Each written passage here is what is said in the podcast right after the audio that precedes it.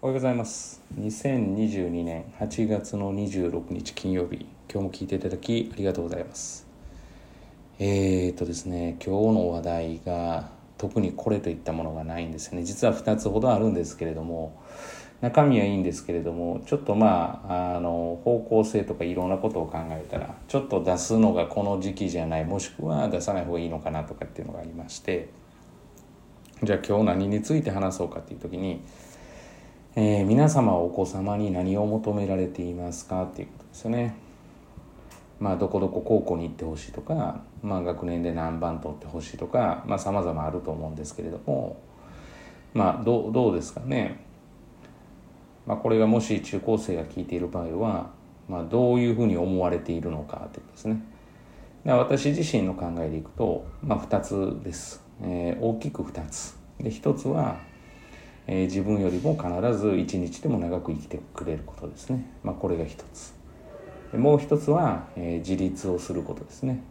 自分でできることは、まあ、当然ながら自分でやっていく。ただ、まあ、一人でやれることっていうのは、まあ、当然ながら多くはないわけですから、まあ、やっぱり感謝をしながら生きていってもらうということですね、まあ、親への感謝はもう正直いらないと思ってます、まあ、当然それはもう当然当然なんですから。感謝はいらないので周りの人に感謝してもらうこと、まあ、塾の先生でありながら別にどこどこ大学に行ってほしいとか、えー、例えばどこどこ高校に行ってほしいとか世間体がどうだとかは全くないです。どこでもいいです。さっき言った2つですね。まあやっぱり健康ですくすく育ってくれたらいいなっていうふうに本当に思ってます。はい。あのだからそこをうんどう言っていいんですかねもし、えー、いや私は違う、まあ、僕俺は違うとかっていう方もいらっしゃるかとは思うんですけれどもそこを自分の希望として、えー、持ってしまうから多分あのお子様の様子と乖離するのでイライラしたり悩んだりするんだと思うんですよね。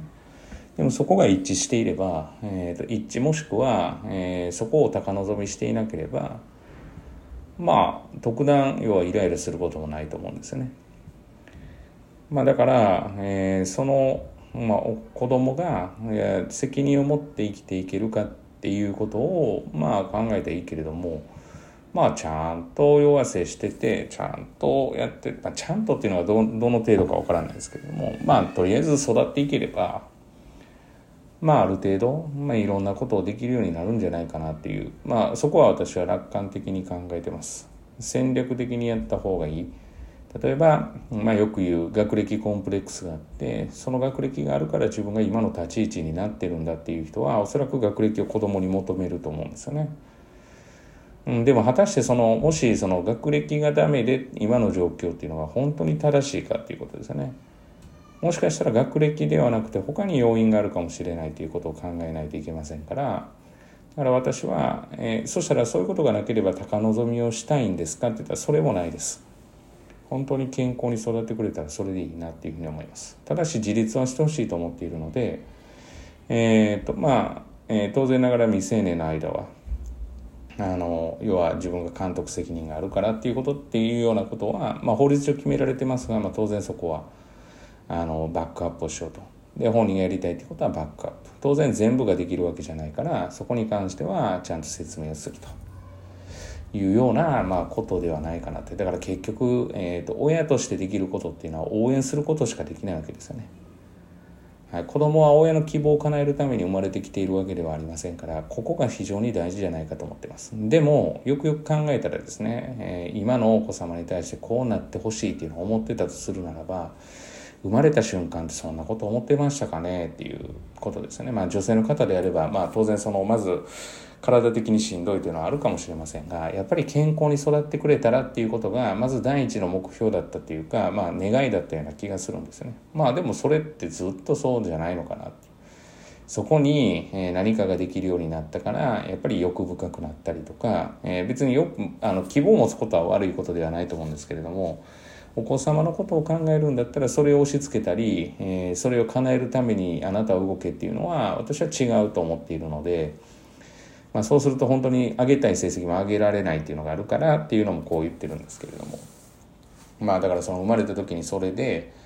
でだんだんですね前にも言ったことが一度あるんですけれども幼稚園に通って他のことの、え差を比べたりとか小学校に入って比べたりしていくことでいろんな欲が出てくるわけですよね。もしかしてこの子できるんじゃないかっていうのも欲かもしれないしもしかしたらこの子できないんじゃないかっていうのも一つの欲かもしれないです。でもまあありのままを認めるというかあることが大事なわけですから最初の気持ちですよね。で、えー、お子様をやっぱり温かく見てもらうっていうことがいいんじゃないか。で自分自身もそうじゃないかっていうふうに思ってます。だからまあこう宣言してるわけですから大きくなっていくにつれても同じことですよね。だからもういらないことは言わない。もういらんことは言わないです。まあ、ただその目に余るようなこととか例えば法に触れることとか迷惑がかかることに関しては断固として伝えるっていうような感じかなというふうに思います。えー、本日は以上です、えー、聞いていただきありがとうございました、えー、皆様にとってですねいい一日となることを願いましてまあ皆様と皆様に関わる人ですよね。まあ、全員がやっぱりいい一日っていうふうに今日は良かったなっていうふうに思える日が全員ができればすごくハッピーな世の中になるんじゃないかなと。私らしくない言葉かもしれないんですけど本気でそう思っています。そうするとただ人と比べてる人は、えー、自分との立ち位置なのでこの子より上あの子より上とかっていうことになるからだからそう考えたらやっぱり比較するとうまくいかないんだろうなとかいうふうに思ったりしてますすいません。あの、後が長くなりましたが、本日は以上です。えー、またですね、次回、えっ、ー、と、明日土曜日ですね、土曜日ですからおそらく取れるかとは思いますが、またお会いしましょう。では。